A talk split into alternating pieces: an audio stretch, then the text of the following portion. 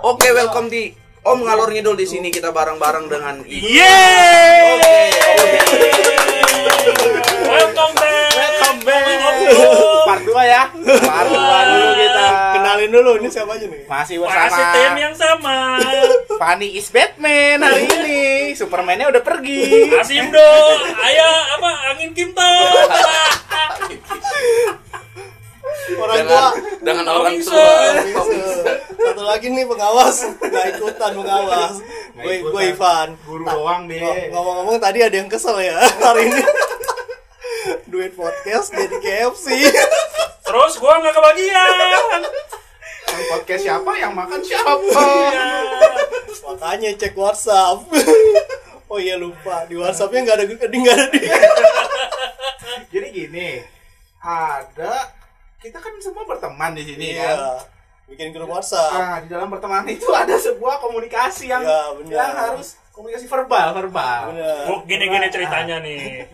Di sini ada grup WhatsApp-nya, ada kita semua nih. Namanya sama, misalnya A. Terus ada bikin lagi grupnya juga namanya A+. Tapi ada satu orang enggak ada di situ. Yang di grup A itu satu orang enggak dimasukin di A+. Iya. Jangan kan begitu. Gua nih grup WhatsApp keluarga nih. Ternyata ada lagi grup WhatsApp keluarga yang enggak ada gua. Yang ngomongin tentang dia yang enggak ada.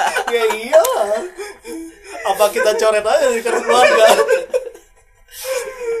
Aduh. Kali ini kita ngomongin apa nih? Jadi kali ini tema kita guys, kali ini yang seperti kita kemarin janjikan, kali ini temanya adalah percintaan. Kemarin kita sempat singgung percintaan, bro. Iya, makanya jadi kali ini temanya tentang percintaan. Oke ya. Ini kenapa gue jadi yang opening ya? Podcastnya apa, Pak? Karena yang mau ketemu saya percintaannya yang punya podcast. Yang viral nih. Asimdo dulu. Awan Kinton. Aduh. Jadi kalau gue opening deh dari gue ya, percintaan gue ini kita mulai dari yang paling zaman dulu. Dulu itu gue itu pertama suka cewek itu di waktu SD. Ini cinta monyet waktu SD. Jadi namanya dulu kalau gue masih ingat namanya Yeni Cunda. Sampai pernah suatu ketika itu, jadi yang suka sama dia ini si Yeni ini hampir lumayan banyak. Itu kalau nggak salah waktu itu kami itu ada berempat yang suka.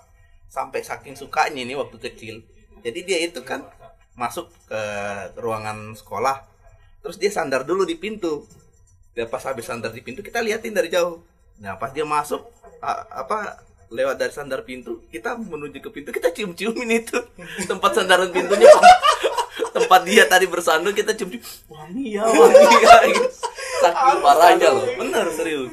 Itu sampai kayak padahal gitu. Mungkin aja dia belum mandi ya. Iya. Namanya anak SD. Aduh, parah. Cinta monyet. Ya itu. Dulu sih cinta monyet ada juga waktu SD, namanya juga monyet ya. Itu waktu SD kelas 5 kayaknya. Itu dulu waktu ada acara tur gitu dari sekolah perpisahan kelas 6 kita ikut. Tur tuh ke kebun binatang. Biasalah anak SD kemana lagi? Terus ke kebun binatang. Di kampung lu ada kebun binatang. Ada belakang rumah langsung. Hutan. Ini langsung ke kota, brother. Isinya kambing, sapi, udah. Itu yang murah nih kalau siang itu kebun corona, teranggiling ya. Teranggiling kayak gitu. Oke, lanjut. Ya, terus ya di situ ya biasa lah kan. Ada di sekolah itu ada dua cewek nih yang benar ya tahu lah pasti lebih cakep dari yang lain. Biasa. Terus definisi cakep dulu gimana nih? Wah, lu kagak tahu sih kalau orang dibilang orang Batak tuh cakepnya udah kayak apa? Lulu Tobing. Sandarnya langsung Lulu Tobing. Salah Satria. Ya Lulu Tobing kan Batak. Cakep ceweknya. Cantik kali terus lanjut. Biasalah bikin mempesona dulu. Diam-diam tiba-tiba diajak dulu kita main ayunan, tahu nggak main ayunan? Kacung itu? Bukan ayunan. Ayunan itu kan biasanya satu itu yang satu tuh ayunan. Ayunan. Diajak barengan. Sayunan berdua. Anak anak SD banyak banget. Ada ceweknya kan? Ceweknya udah gila tau gila banget. Lu tahu enggak gua ayunan di depan gua cowok-cowok ngeliatin ya. Teman-teman gua lewat. Bodoh amat ya. Peng semua. Peng. Modalnya apa tuh Bang? Modal tampanan sih. Emang enggak kira gua ini enggak tampan. Itu nomor 1 banget nomor 1. Tampanan. Pintar? Hah? Enggak perlu. Cerdik yang penting. Yang 3 yang gua ajarin, cari aman. Nah, itu yang penting. Buat cari cewek. Cari aman itu penting, Bang. Penting. Kenapa pentingnya? Hah? Ya kita di mana-mana semua cari jangan masalah lah. Yang penting aman. Cari aman. Kemana-mana aman, ya kan? Melenceng pun aman. Enggak ketahuan. Yang penting cari aman. Iya, sama pura-pura nggak tahu. Ah, itu pura-pura nggak tahu. Iya. Ini apa ya? Kayaknya ilmu berat kali Bang pura-pura nggak tahu itu ya. Hah? Kan dong aja, gara-gara ilmu itu kita bisa jalan-jalan pergi kemana-mana. Iya benar. Gara-gara pura-pura nggak tahu dan cari aman. Cari aman. It's good. Free. Tuh cinta monyet gue salah satunya itu. Terus ada kayak Pani. Apa? Cinta monyet lu zaman dulu. Dia cinta ini kayaknya cinta monyet beneran. Cinta monyet beneran dia. Masa gue yang berkaki 4 gue cinta. Terus lu ngapain SD ya? Olahraga. Hidup lu belajar mulu. Kayaknya kagak ada seru-serunya hidup lu. Kalah mah kita ini kampung-kampung ya. Ya udahlah. Cuma dikirim-kirim surat tuh orang mau sama kirim-kirim bunga dulu tuh bunga mainan. Udah gila. Zaman SD. Itu tapi ke cewek ya, ke cowok. Bukan kayak Bu Guru kan? Bukan. Atau ke mama sendiri. Ma ini tanda cinta saya ke mama. Tapi biasanya ada yang sukanya sama Bu Guru gitu kan? Ada. Guru dulu tua apa Ipan? Gimana sukanya? Tapi ada teman gue, jadi dia tuh ketika gue kenal tuh waktu gue zaman kuliah, dia udah kerja ya. Itu sukanya sama yang orang-orang tua, yang mending kalau yang 30 dan pokoknya 40-50 udah gila STW. Emang gitu. Kan gue tanya sama temen gue satu lagi yang memang akrab sama dia. Dia emang begitu, emang gitu. Nah kan gue lama-lama kan akrab kan sama yang orang itu. Gue tanya, lu suka sama orang yang lebih tua tuh dari kapan? Dari TK gue suka sama guru gue. Ternyata kan selama ini gue lihat di film ternyata kenyataannya ada yang kayak gitu. Ada yang memang sukanya dengan orang tua. Iya, di bos komplek ya. Heeh. Gitulah. Suka dengan orang tua. Kok enggak suka, Kak Dok? Hah? Kok enggak suka? Dulu kalau cerita gitu gue ada dulu zaman SMP. Nah, kita itu guru penjaskes. Namanya Ibu Bia. Waduh. Semoga dengar ini. Penjaskes olahraga kan? Iya, penjaskes olahraga. Cewek. Waduh, itu Ibu Dia. Penjaskes panjangin dulu apa itu? Penjaskes ya. Pendidikan jasmani dan kesehatan. Kesehatan apa? Kesehatan. Oh. Nah, jadi ibu guru ini baru masuk, dia guru baru. Dia ini juga belum menikah. Jadi kita senang gitu, berharap punya harapan yang sangat besar terhadap diri tersebut. Harapan apa dulu? Nah, pokoknya banyak lah di pria-pria itu ada harapan yang pengen ya, maksudnya dia tetap terus di sekolah, ada harapan ingin jadi yang nomor 2 dan segala macam gitu kan. Pokoknya harapan banyak lah. Nah, kebetulan jadi ibu ini masih jomblo. Kita entah apa bagaimana caranya itu pelajaran penjaskes kita buat sulit. Benar, serius, banyak pertanyaan di dalamnya. Bu, cara misalnya contoh bola basket gitu kan, Bu, cara lempar bola basket bagaimana? Ajarin. Kita nggak tahu, Bu, pura-pura nggak tahu aja gitu. Sedangkan kalau misalnya giliran guru matematika, Ibu terangin, udah jelas, Bu. Karena guru matematikanya tidak menarik sama sekali. Kalau matematika nggak dibikin interaksi. Nggak ada interaksi, pokoknya selesai, Bu. Nah, habis itu suatu ketika gini, ibu guru penjaskes ini dia merit. Kita dengar dia katanya mau merit. Gitu kan, jadi dia mau merit. Tahu nggak apa yang dilakukan anak-anak zaman kita dulu? Kita kumpul di belakang sekolah itu kan ada kali terus habis itu ada apa? Pohon jambu. Kita duduk situ. Kita sambil kayak apa yang merenungi nasib gitu loh. Kita ada kalau nggak salah 6 orang 7 orang ambil nyanyi buat ibu guru penjaskes. Parah itu zaman dulu, sumpah gue masih ingat banget itu. Patah hati. Patah hati berenang ya dong. Soalnya cantik banget itu, rambutnya belah tengah begini baru ada kriul-kriul. Cantik loh, putih loh ibu. Mana yang cakep dari tadi? Lulu Tobing. Dia patah hati kayak film Meteor Garden ya. Bareng-bareng. Lalu sekarang pemilik podcast. Enggak ada cerita kok, enggak ada yang spesial. Enggak ada cerita temen lah.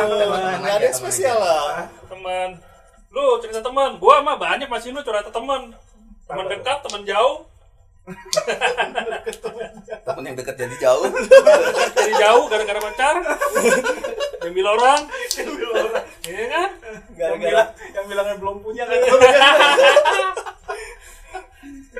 Gue lagi mau fokus ini, fokus UN. Tahu-tahu besoknya jadian.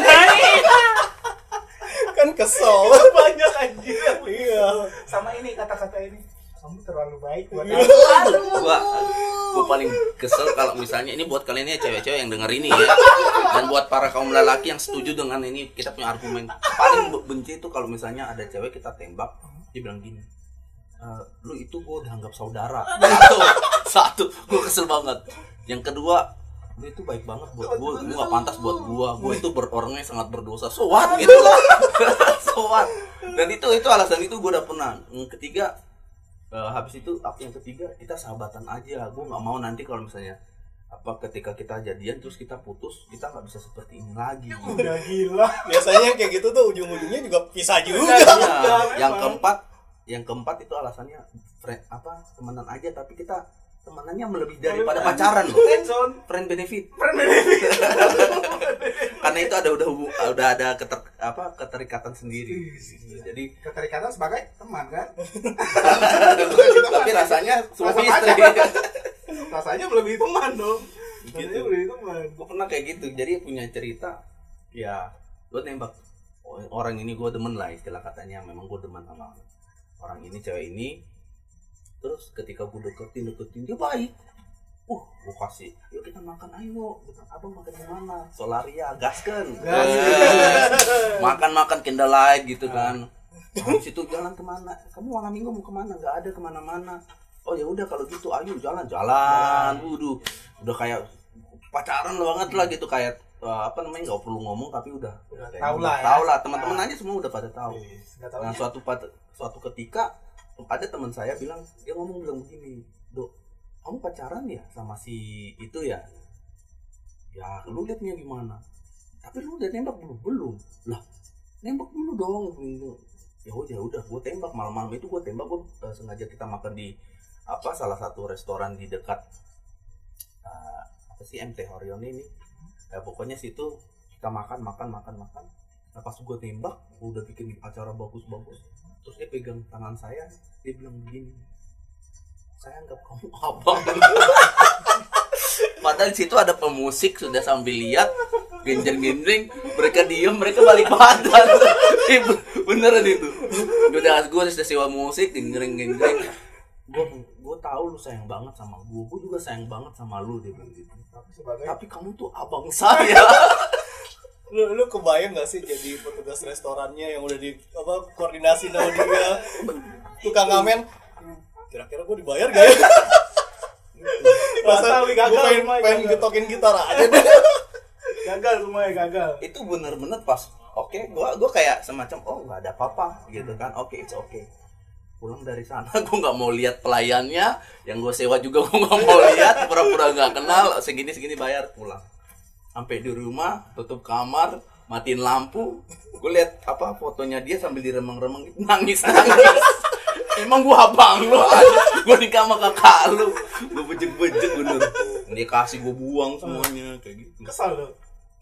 Lebih dari kesal itu. Itu pernah itu pengalaman gue. Ada aja lagi, jangan gue mulu. Nanti hype gue kayaknya terbongkar banget. Tapi jadi hampir sama tuh yang bilang, "Dok, cewek yang bilang gue udah punya cowok, Dok."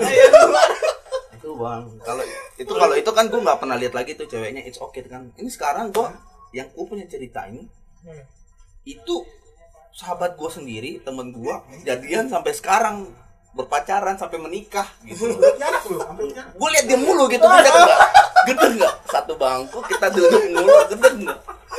Tapi ya itu dia, karena kita itu diajarkan bagaimana kasih dan memaafkan. Benar. Kasih itu murah hati. Ilmu cinta kasih, ya benar.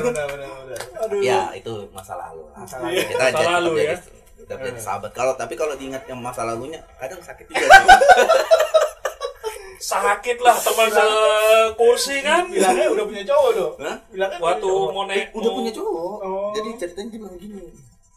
Maaf ya, aku udah punya cowok. Oh ya udah kalau gitu. Lama kemudian seminggu kemudian ditembak sama sahabat gue itu. Diterima loh. Dong, mungkin lo waktunya nggak tepat loh. Tunggu seminggu setelah lo itu lo tembak lagi. Kayaknya bukan ditolak lagi. Habis lu ngajak pacaran lo, teman kita kan ngajaknya nikah.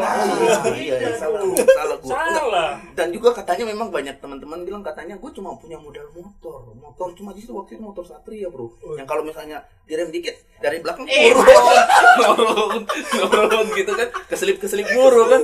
Dia nggak mau gitu. Kalau sedangkan teman gue ini punya gerbong gitu sampai puluhan. Mau tidur di mana, mau duduk di mana, mungkin keluarganya di belakang, dia di bagian depan kan nggak masalah. Gerbong. Luas. Bener.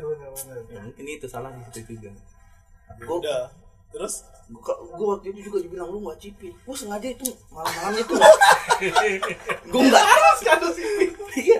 Gue sampai mungkin karena gue kurang cipit kali ya. Jadi gue semalamnya tuh pura-pura gue nggak tidur, gue nangis dan pura-pura nggak tidur. Maka gue cipit bos. Dia tambah nggak mau, tambah nek mau lihat kamu dia. Lanjut. Ada tuh deh begitu. Ini sebenarnya yang Toming saya ini punya pengalaman cinta paling banyak, karena dia tuh terkenal sarulkan dia. Ganteng. Standarnya Lulu Tobing bro. Tobing standarnya tuh bukan lagi. Jadi ya begitulah. Ya, udah selesai nih begitulah doang. Udah selesai, ntar diikutin lagi kan? Iya, nggak enak ngajarin. Asu. Iya kan, nggak enak ngajarin kan? Benar. Gimana Pani deh? Semuanya berbeda. Pani gimana Pani? Yang baru-baru aja nih, yang kemarin aja. Udah gitu. pada malu-malu kan, gue bilang juga apa topik ini nih sensitif nih. Topik percintaan nih. Ceritain teman. Iya, intinya itu ceritain percintaan teman kita dan sebenarnya kita alami juga sebenarnya sih. Iya. Kan orang kan banyak bilang gua teman gua begini ternyata dia sendiri. Iya. Semua abang. Gua ada teman seperti itu. Yang dia selalu kalau cerita tentang temannya. Pengalaman apapun tentang temannya. Barang ini, wah, gua punya teman itu. Ini. Ada juga. Itu e-commerce ini lagi naik. Iya, teman gue tuh kerja di situ. Punya temennya semua. Pokoknya apa yang lu lakuin itu adalah salah. Makanya. Tapi temennya ini ada selalu benar. Makanya. Gue sekali pernah bertanya, itu teman lu begitu. Lu gimana? Gue nggak pernah. Apa ceritanya teman lu yang mana? Wah, adalah pokoknya zaman gini, zaman gitulah. Pokoknya teman kuliahnya banyak, teman sekolahnya banyak, teman kerjanya apalagi. Wah, semuanya temennya. Jangan-jangan itu temen WhatsAppnya yang di grupnya kita nggak itu dia. Jangan di grup WhatsApp tuh yang nggak ada kita tuh. Yang nggak ada kita makanya itu dia bang. Pantesan kok dia tiap ngomong temen-temen mulu kita nggak pernah tahu, ya kan? Padahal kita temennya dia. Gue kayak gini contoh waktu itu gue pernah bilang kalau main apa misalnya main drum itu gini. Gue kan dari SMP sampai dengan besar itu gue main drum dan gue tahu settingnya gini. Gue bicara tentang ranah gue gitu. Dia datang tuh cukup. Drum itu nggak gini kok, nggak susah kok gini. Emang lu tau dari mana? Temen gua. Wow. Kalau udah bilang temen gua, itu wow. Temen gua gampang kok, itu dia main gini. Wow. Kamu bisa nggak? Nggak. Kalau gitu kenalin sama temen gua itulah, gua pengen ini bahas BRB ya. Back to topic. Cinta. Aduh. Nih kisah cinta anak kos nih. Wih. Sini pasti ada, cuman Asimlo doang yang kos nih. Jadi kita kan dulu orang rantau, jadi ngekos tuh kalau sekolah. Jadi itu udah ada di dalam pikiran tuh, gimana cari cewek yang tinggal di rumah. Jadi nggak ngekos juga. Itu yang gue bilang tadi, cari aman. Tahu nggak kenapa kita pacarin orang yang tinggal di situ? Makan gratis. Makan gratis, cuci gratis. Jajan gratis. Pokoknya di sebulan aman ya. Aman. Makanya jadi kayak aku pacarin tuh. Sebelah rumah. Udah gila, sebelah kosan ya. Jadi pulang sekolah aman. Bukan anak ibu kos. Bukan. Lebih aman bang, anak ibu kos. Udah nggak bisa bayar, nggak apa-apa. Salah satu tips untuk anak-anak kos untuk cari cinta begitu. Jadi pertama itu carilah, jangan sama-sama anak kos carinya. Benar. Megap-megap. Kalian masih megap. Yang tinggal di kota itu. Iya, itu benar ya. Iya. Jangan cari anak rantau. Cari yang benar, anak asli situ benar. Terus cari teman juga, jangan cari teman sesama nakos. Susah. Yang ada mie satu buat 3 hari. Iya. Nah, saya bagi dua. Nah, saya di sana dibilang orang di sekolah itu sombong sama anak rantau. Kenapa? Teman saya itu orang-orang Medan semua. Karena hari ini ke rumah sini, besok ke rumah sini, besok ke rumah sini. Beda-beda. Makannya beda-beda tiap hari, brother. Tuh, saking jadi itu amannya begitu, harus aman. Itu makanya cari aman itu begitu. Jadi kita bisa ngekos tapi mikir. Cinta itu aman ya, berarti. Cinta juga aman. Bener. Kata Cipakai, cinta itu tidak ada akhirnya. Tapi kan itu namanya cinta cari aman. Jadi lihat kondisi dulu. Kalau lu lagi ngekos, ya lu cari percintaan yang seperti ini, pertemanan seperti ini. Kalau lu tinggal di kota, tinggal begini, lu cari yang begini gitu loh. Jadi itu adalah tips saya kalau kalian ngekos, cari cewek yang orang situ. Yang nggak ngekos. Terus cari teman juga yang jangan ngekos. Susahnya sama-sama kalau ngekos. Iya. Jadi kalau teman-teman lu, teman kuliah, teman sekolah, kalau nggak ngekos, tiap hari lu bisa makannya ganti-ganti, nginepnya di mana-mana bisa pindah-pindah. Pantesan bang ada temen gua anak kos ya. Minta temenan mulu sama gua. Nah iya, dia tahu udah, itu. Nih, udah resign, balik lagi biar temenan sama gua. Udah tahu. Kan ngeselin ya. Tapi masa pertanyaan lu kasih makan tadi. Kalau enggak sama aja dong. Jadi gua jadi inget KFC. teman rumah rasa anak kos. Kan bang, lu teman nama kita semua sih, kita semua anak kos bang di sini. Nah makanya gua enggak dapat KFC kan. Gua harus cari orang yang kayak ini di sini nih. Jadi begitu brother, itu ada perkisaan cinta. Cinta bukan hanya sekedar kasih sayang bang. Bukan, cari aman juga ada. Lu pikiran lu waktu masih sekolah lu emang pikiran lu nikah apa? Iya sih benar. Enggak kan? Benar. Dia harusnya jauh melangkah ke depan ya, kayak Yamaha aja. Emang gua jadian ntar sama dia. Yang penting kita 3 tahun ini aman. Bener. Iya kan? Bener. Pengeluaran berkurang, pendapatan makan gratis. Badan tetap gemuk kan? Biar dibilang anak rantau. Udah gila perintah baru, cari aman brother. Jadi yang kos-kos apalagi di Jakarta, nggak tahu susah baca, gampang ya cari cewek yang punya rumahan di sini ya. Gampang sih mah, karena banyak apa ya circle-nya situ-situ aja pasti. Iya. Gitu. Ya intinya jangan cari yang sesama anak kos lah. Sama ceritanya. Gue udah pernah nih ke anak kos nih, gue putus lah atau apa gitu. Sebulan gue makan Indomie bro. Sampai pernah pagi mau sarapan makan Indomie, pulang sekolah makan Indomie, malam makan Indomie sebulan. Terus sebulan benar tuh, itu gua masih ingat Indomie duo, jadi satu mie itu isinya 2. Terus hampir sebulan gua lihat mie, tau gak lo, pusing. Masih lihat bungkus aja gua udah pusing, belum dimasak itu Indomie. Kayak stres gitu. Apa ini? Ini Indomie lagi. Jadi gua pernah pusing cuman lihat bungkus Indomie. Dan akibatnya belum buka. Baru lihat bungkus Indomie udah langsung wah mual. Itu nama penyakitnya apa ya? Indomiefobia. Gila. Makanya makanan paling lezat di dunia loh. Ini bisa sampai takut. Ya lu lihat makan sebulan lu 3 kali sehari selama sebulan. Ya itu gara-gara udang tadi yang cari amannya hilang. Itu udah nggak aman lagi. Udah nggak aman. Biasanya itu kan berantem. Ya. Karena kita udah tahu, aduh, gimana caranya harus balik lagi, bener kan? Akhirnya kau cari lagi? Hah? Balik lagi lah dulu. Masa cari tetangga jauh? Ini udah pas ini. Celahnya udah pas, ya kan? Tapi benar kata orang, kalau misalnya lu lagi pacaran, itu lu orang pria paling tidak ada takutnya. Benar enggak sih?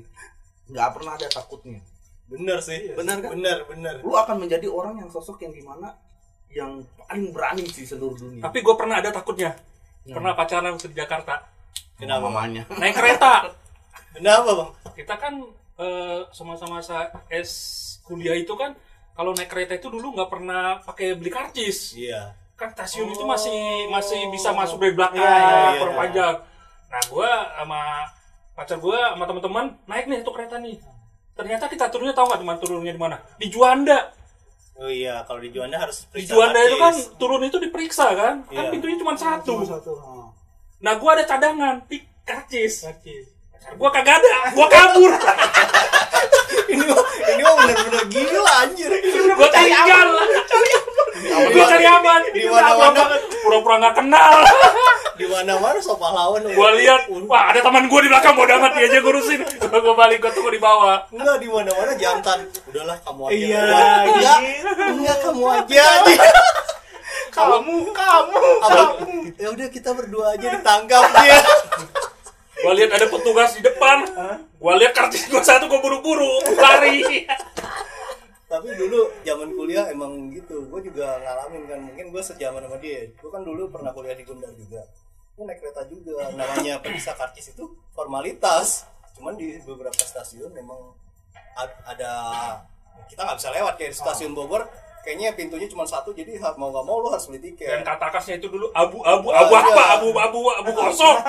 Abodemen itu dulu 10.000 ya bang ya. Pokoknya sebulan lah. Iya, sebulan 10.000. Tanya abunya mana? Abu pak. Nggak tahu abunya mana. Naik kereta 10.000 itu abu. Iya, abodemen. Jadi kalau ada konduktor bilang, abu aja bilang. Lah gue kan diajarin, gue baru datang ke Jakarta. Abu pak. Abu apa? Pernah banget aku. Pernah. Tapi enggak karena dilihat kita anak kuliah, dia biasa aja lah gitu loh. Pendaftar udah tahu. Abu kosong. Itu udah kisah gua, makanya gua mungkin kata Simdo tadi gua pernah ngalamin sekali gua enggak gentle di situ, gua kabur. Gua tinggalin. Berarti bener ada yang enggak gentle juga. Soalnya perasaan kalau kayak di jalan nih kita nih, kalau ada cowok boncengan sama cewek itu merasa jalan sendiri kebut-kebutan, jatuh pala gue nggak pecah kok. Udah kayak jagoan, paling berani. Lu sekarang gue tanya sama lu deh, sekarang kalau misalnya lu secara normal-normal nih, mau nggak lu duduk malam-malam 1:30 malam di atas apa kuburan? Ngapain? Iya mau nggak gitu, duduk gitu di atas kuburan malam-malam gitu tanpa ada orang. Kalau meninggal lu mungkin mau enggak kan? Tapi lu lihat zaman sekarang ketika lu orang pacaran itu paling banyak di atas kuburan. Pokoknya yang sepi, yang enggak ada orang, yang bahkan mungkin yang di atas pohon tinggi banget yang dia bisa naik enggak bisa turun. Ada di situ. Ada di situ kalau orang pacaran. Itu ngapain? Ya itu. Karena prinsip orang pacaran adalah makin sepi makin banyak kesempatan. Itu prinsip orang pacaran. Gue bisa melakukan berbagai macam praktek ini praktek itu gitu loh. Bisa ya. Habis yang nggak perlu dipelajari pun jadi tahu kan. Habis itu kalau di jalan, waduh, kalau di Batak bilang namanya si Panggarun. Panggarun itu jadi gimana? Apa artinya si Panggarun ini? Ini anggar jago. Anggar jago apa ya? Sosok jago gitu. Roaming gitu ya. Lampu merah ditabrak. Giliran dia nanti disenggol dia marah gitu kan karena ada pacarnya di belakang. Pacarnya udah nggak ada di belakang lari di luar. Dia bilang minta maaf bang, maaf. Go. Terus katanya kamu cerita tentang ini yang paling kontroversial itu, yang pacar sampai berapa pacar itulah. Ada 6 bang. Ya dulu itu terakhir waktu masa STM kelas 3. Anak kos juga tuh. Ngekos. Jadi kan ilmu gue udah ini. Wah, kalau di rumah aman nih. Di sekolah harus cari aman juga. Nah, jadi pacar satu di sekolah. Terus habis itu ngeles juga dulu, ngeles. Iya. Teman les komputer lah dulu atau les STM. Wah, di les nih sepi nih. Harus cari juga. Pasang satu lagi. Parah. Pasang satu. Terus habis ngeles malam kan? Pulang ngeles malam nih. Nongkrong sendiri nih. Cari lagi di situ. Cari lagi. Dapat. Apa sih bang triknya? Itu pakai susu kan? Susu kuda liar. Makanya banyak-banyak dulu makan itu daging babi. Minyaknya kemana-mana. Jadi di orang makanya raja minyak. Raja bener. Itu jangan-jangan. Iya. Raja minyak banyak makan gitu. Jadi dulu itulah pergi sekolah. Sekolah saya dengan kosan itu bisa dibilang kalau di Medan itu Seow Batu. Jadi trayeknya pertama itu angkot sampai selesai ya. Ujung-ujung. Jadi itu supirnya lihat gua dari pertama sampai akhir. Jauh banget ya. Jadi itu bisa sejam. Jadi kalau orang sekolah itu berangkatnya jam 6:07, kalau gua tuh dari rumah 6:30 udah berangkat dari kos. Nyampe sana itu jam 7:15 nyampe sekolah. Telat. Belum telat itu. Tuh naik angkot tuh, lihat aja masa di angkot bisa 1.5 jam. Lu lihat aja dari ujung-ujung namanya Seow Batu. Di Medan bilang itu Seow Batu. Sampai sekolah yang ada tuh. Aman sarapan, aman. Sarapan dulu aman. Makan siang aman. Pulang aman. Nyampe di itu nyampe di perempatan dada-dada. Antar pulang dong ke sana dong, nggak bisa ngeles. Alasannya itu ngeles. Alasannya les ya. Tapi zaman dulu itu udah ada handphone belum? Belum. Ah iya, pantas aman ya. Aman bro. Amannya agak susah bang. Ngeles. Ngeles ada, habis pulang les, biasa jalan lagi. Habis jalan mau pulang dada-dada. Pulang kemalaman pulang sendiri. Alasan itu muncul ketika lo udah emang bersikap aman nih. Aman. Itu muncul ya alasan itu. Iya. Jadi itu adalah kocak tuh ada berapa itu dulu. Terus yang kita langsung akhir aja ya. Atau mau ke Jakarta. Kan tak pada tahu tuh gue mau ke Jakarta nih. Mau hijrah. Tahu nggak lu? Ini Adi, ini kayak di film-film nih. Tahu nggak lu? Rangga. Waktu mau pulang, gua kasih tahu cuman yang lain kan nggak terlalu ini. Gua kasih tahu ada 2 yang datang, brother. Nyamperin gua ngantar pulang ke sini. Terus ceritanya gua tahu nggak? Waktu sini gua tanya itu siapa teman gua. Jadi 2-nya gua bilang teman. Ke sini gua bilang ini teman gua, ke sini teman gua. Terus gua pulang, tahu nggak? Nyampe Jakarta kan ada telepon, tahu nggak lu? Itu tadi cewekmu ya. Dia berdua curhat dong. Gue ceweknya. Itu lo udah aman banget lo. Udah pindah pulau. Dari Jawa, dari Medan ke Jakarta makanya bang. Jadi gue juga tahu infonya itu 3 hari kemudian kan. Lama. Gue perjalanan naik bus gue. Mereka curhat-curhatan dulu 3 hari itu. Dulu naik pesawat mahal berada. Itu sampai di sana mereka ternyata ngobrol, lu siapanya dia nanti mau kesel juga nggak bisa ya. Itu orangnya udah nggak ada bener. Itu udah sulit banget kecuali itu cewek niat nyamperin ke sini.